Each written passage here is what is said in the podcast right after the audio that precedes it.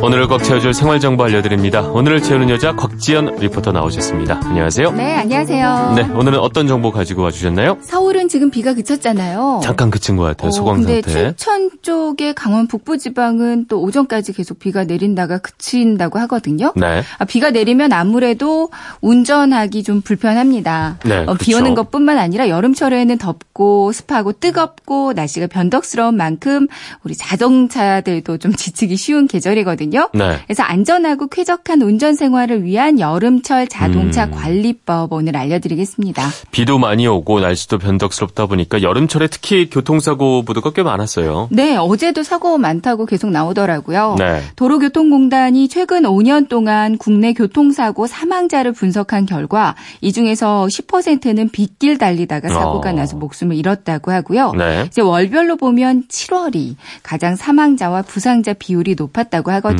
이번 달 조심해야겠네요. 그렇죠. 네. 어, 또한 여름에는 운전할 때 슬리퍼를 신거나 오픈 샌들을 신고 운전하는 경우가 많잖아요. 네. 엑셀이나 브레이크를 제때 밟지 못하는 경우가 많고요. 페달 감각을 떨어뜨리기 때문에 음. 실수하기 쉽다고 하니까 이런 신발은 좀 피하는 게 좋겠어요. 운전뿐만 아니라 뜨거운 여름철에 왜 차량 내 온도가 막 올라가면서 발생하는 사고들도 적지 않아요. 그렇죠. 지난주에 사고 있었잖아요. 네. 이제 어린 손자를 차량에 아이고. 태운 거 깜빡하고 문 닫고 방치해서 이제 아이가 숨지는 안타까운 사고도 있었는데요. 네. 그날 사고가 있었던 경남 의령의 낮 최고 기온이 33.3도까지 올라갔다고 합니다. 네. 이런 날 문을 닫고 있으면 차량 내 온도가 7, 80도까지 음. 올라간다고 하거든요.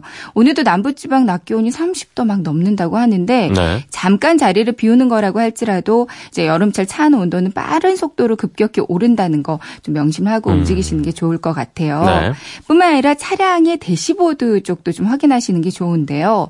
햇빛을 바로 받는 대시보드의 경우에는 막 90도, 뜨겁죠. 100도까지 맞습니다. 올라간다고 합니다. 네. 어, 이곳에 라이터나 음료수 놓으면 폭발 사고가 일어날 수 음. 있고요. 특히 가스 들어있는 라이터 조심하시고요. 네. 실내 탈취제도 위험할 수 있고요. 음. 캔 음료와 마시다 남은 물병도 차 안에서 폭발할 수 어, 있다고 합니다. 물병도 폭발할 수 있어요. 마시다 네. 망거운 공기와 침이 섞여서 미생물의 활동이 아주 활발해지고요. 아. 이산화탄소 양이 늘어나면서 병 내부의 압력을 높여서 폭발할 수 있다고 하거든요. 네. 남은 음료수병은 뭐 가급적 좀 가지고 내리시는 게 아. 좋을 것 같고요. 저도 잘 두고 내려야 되는데 이거 그쵸. 신경을 써야겠군요. 네. 뭐 휴대폰이나 내비게이션 같은 전자기기도 고온에 변형되거나 고장 날 수 있잖아요. 네. 배터리가 폭발할 가능성도 있고요. 일단 내리시기 전에 차 안에 폭발할 물건들이 음. 있는지 없는지 확인해 주시고요. 네. 특히 대시보드 위에 물건이 없는지 확인하고 내리시는 네. 게 좋을 것 같아요. 특히 더운 날에는 이제 잠깐 자리 비웠다가 차 안에 들어갈 때 네. 막, 막 7, 80도 어, 뜨는 너무 느낌에 뜨겁죠. 막 들어가는 것 자체가 고통스럽잖아요. 어, 맞아요. 이럴 때 뭐 문 어떻게 하면 좀 뭐 좋다 이런 것도 들은 것 같은데 말이죠. 네, 맞습니다. 실내 온도를 빠르게 낮추는 방법이 있어요. 네. 방법은 간단한데요.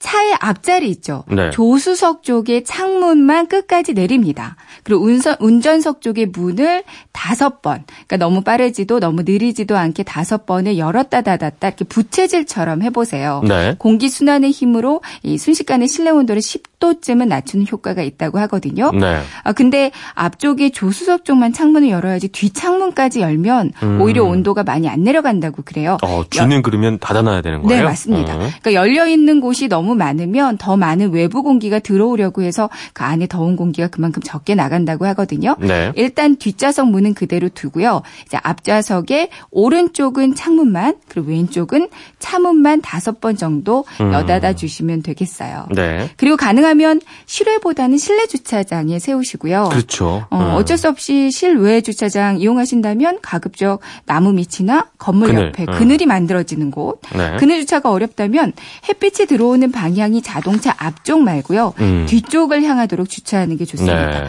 인위적으로 그늘을 만들어주는 것도 한 방법이겠어요. 그렇죠. 어. 햇빛 가리개나 아니면 신문지, 차 안에 요즘 돗자리 많이 가지고 다니시잖아요. 네. 음. 돗자리로 앞창문을 가려주는 것도 실내 온도 올라가는 걸 막아주는 방법이고요. 창문은 이제 어른 손가락 하나 정도 들어갈 정도, 네. 1cm쯤 살짝만 열어놔 주시고요. 그렇죠. 너무 열어놓으면 또 뭐 그죠? 묘한 상상을 불러일으키면서. 그죠? 네. 나쁜 살짝만 짓 하고 열어주세요. 싶으시니까. 네.